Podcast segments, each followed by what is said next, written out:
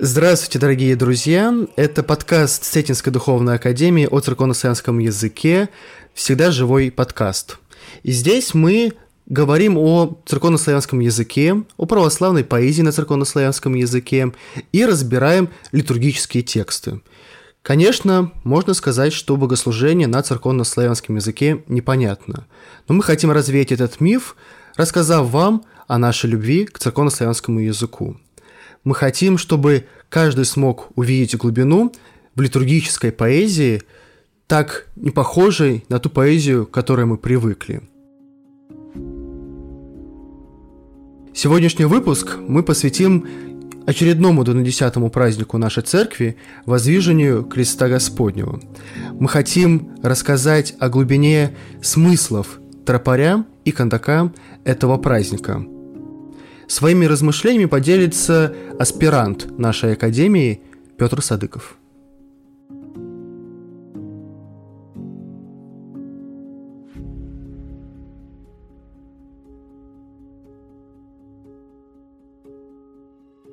В четвертом столетии происходит событие, кардинальным образом изменившее весь ход мировой истории, развитие культуры цивилизации. Христианская вера легализуется и становится государственной религией. Символом начавшихся преобразований можно назвать обретение же творящего креста Господня, состоявшееся либо в 325, либо в 326 году в Иерусалиме. Спустя 10 лет на месте Голгофа и гроба Спасителя возводится храм при непосредственном участии самого императора Константина и его матери Елены. День обновления, то есть освящения храма, стал ежегодно праздноваться с особой торжественностью. Уже к концу IV столетия это воспоминание стало одним из трех главных праздников – наряду с Пасхой и Богоявлением, и продолжалось на протяжении восьми дней. Воспоминание же воздвижения креста стало совершаться лишь в пятом столетии, на второй день после памяти обновления храма, когда святыню показывали народу.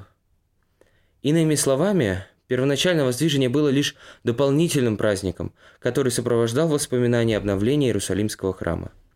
Большее внимание верующий народ начинает уделять событиям воздвижения креста только в шестом столетии, о чем свидетельствуют сохранившиеся богослужебные и церковно-богословские памятники того времени.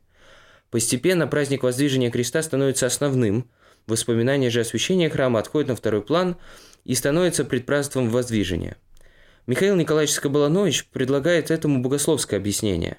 Орудие это достойно такого чествования, самостоятельного празднования в честь его – не только по тому значению, которое оно имело в самом акте искупления, не только ввиду той важности, которую оно с течением времени получило в жизни христиан, но и потому, чем оно было для самого Христа. Тексты данного праздника наполнены множеством символов, прославляющих оружие победы Христа над смертью, раскрываются теологические аспекты богословия, говорят о том бесценном даре, который приобрели верующие через спасительную смерть Иисуса – Рассмотрим некоторые гимнографические тексты праздника, красочно подтверждающие это. Тропарь праздника является известным в популярном православной среде. Он содержится в утреннем молитвенном правиле молебне на освящение воды. Как отмечает Михаил Николаевич Скобаланович, это единственный из тропарей двунадесятых праздников, представляющий себя сплошную молитву, что вполне отвечает характеру праздника. Начало заимствовано из 9 стиха 27 псалма – в котором выражались чаяния израильского народа о пришествии Мессии. Христос же, придя в мир, спас все человечество от смерти. В настоящее время тропарь звучит следующим образом. «Спаси, Господи, люди Твоя, и благослови достояние Твое, победа на сопротивное даруя, и Твое сохраняя крестом Твоим жительство». До революции 1917 года после победы добавлялась ставка благочестивому императору нашему – в греческом тексте это сохраняется до сих пор и переводится как «победу царям от варваров даруя». Здесь содержится молитва за весь народ.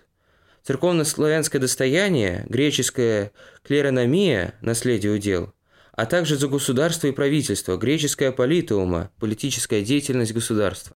Иными словами, в данной молитве и спрашивается милость Божия на всех верующих и о сохранении их единства – Конечно, здесь присутствует и некоторая политизация текста, выражается идея об особом положении Византийской империи и его правителя. В дальнейшем это перешло и в русскую традицию. В нынешнее время зачастую после победы вместо дореволюционной вставки добавляется православным крестьянам. Это здесь не нужно, поскольку из предыдущих слов понятно, что речь идет именно о последователях Христа. Кондак праздника по содержанию является тождественным тропарю, молитва о сохранении народа Божия – Михаил Николаевич Скобаланович называет данный гимнографический текст смысловым развитием «Спаси Господи, люди Твоя», где в царское время также добавлялись слова благоверного императора нашего. Текст Кандака звучит так. «Вознесыся на крест волю, и знаменитому Твоему новому жительству щедроты Твоя дару Христе Боже.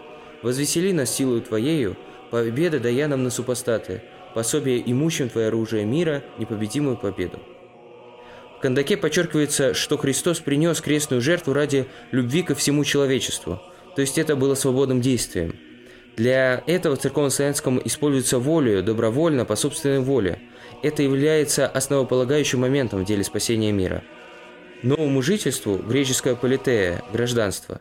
С одной стороны, речь здесь идет о православном государстве, сохранить которое под покровом просят верующие.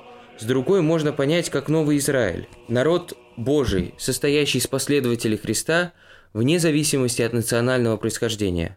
В качестве подтверждения данной мысли можно привести тот факт, что одно из значений славянского жительства – образ жизни, то есть жизнь по евангельским заповедям, что является определяющим для христиан, хотя, безусловно, рассматриваемый гимнографический текст является прежде всего молитвой о земном Отечестве. Таким образом, все гимнографические тексты праздника Воздвижения Христа Господня прославляют оружие, через которое Господь привел весь человеческий род к вечной жизни с Ним, исцелил от последствий первородного греха. Как и любые литургические произведения, они имеют важное богословское содержание и позволяют верующим соприкоснуться с тайной спасения. Этот день располагает православного христианина вспомнить о той жертве, которую принес ради каждого человека Иисус – задуматься о любви Бога к нам и вновь и вновь попытаться изменить свою жизнь.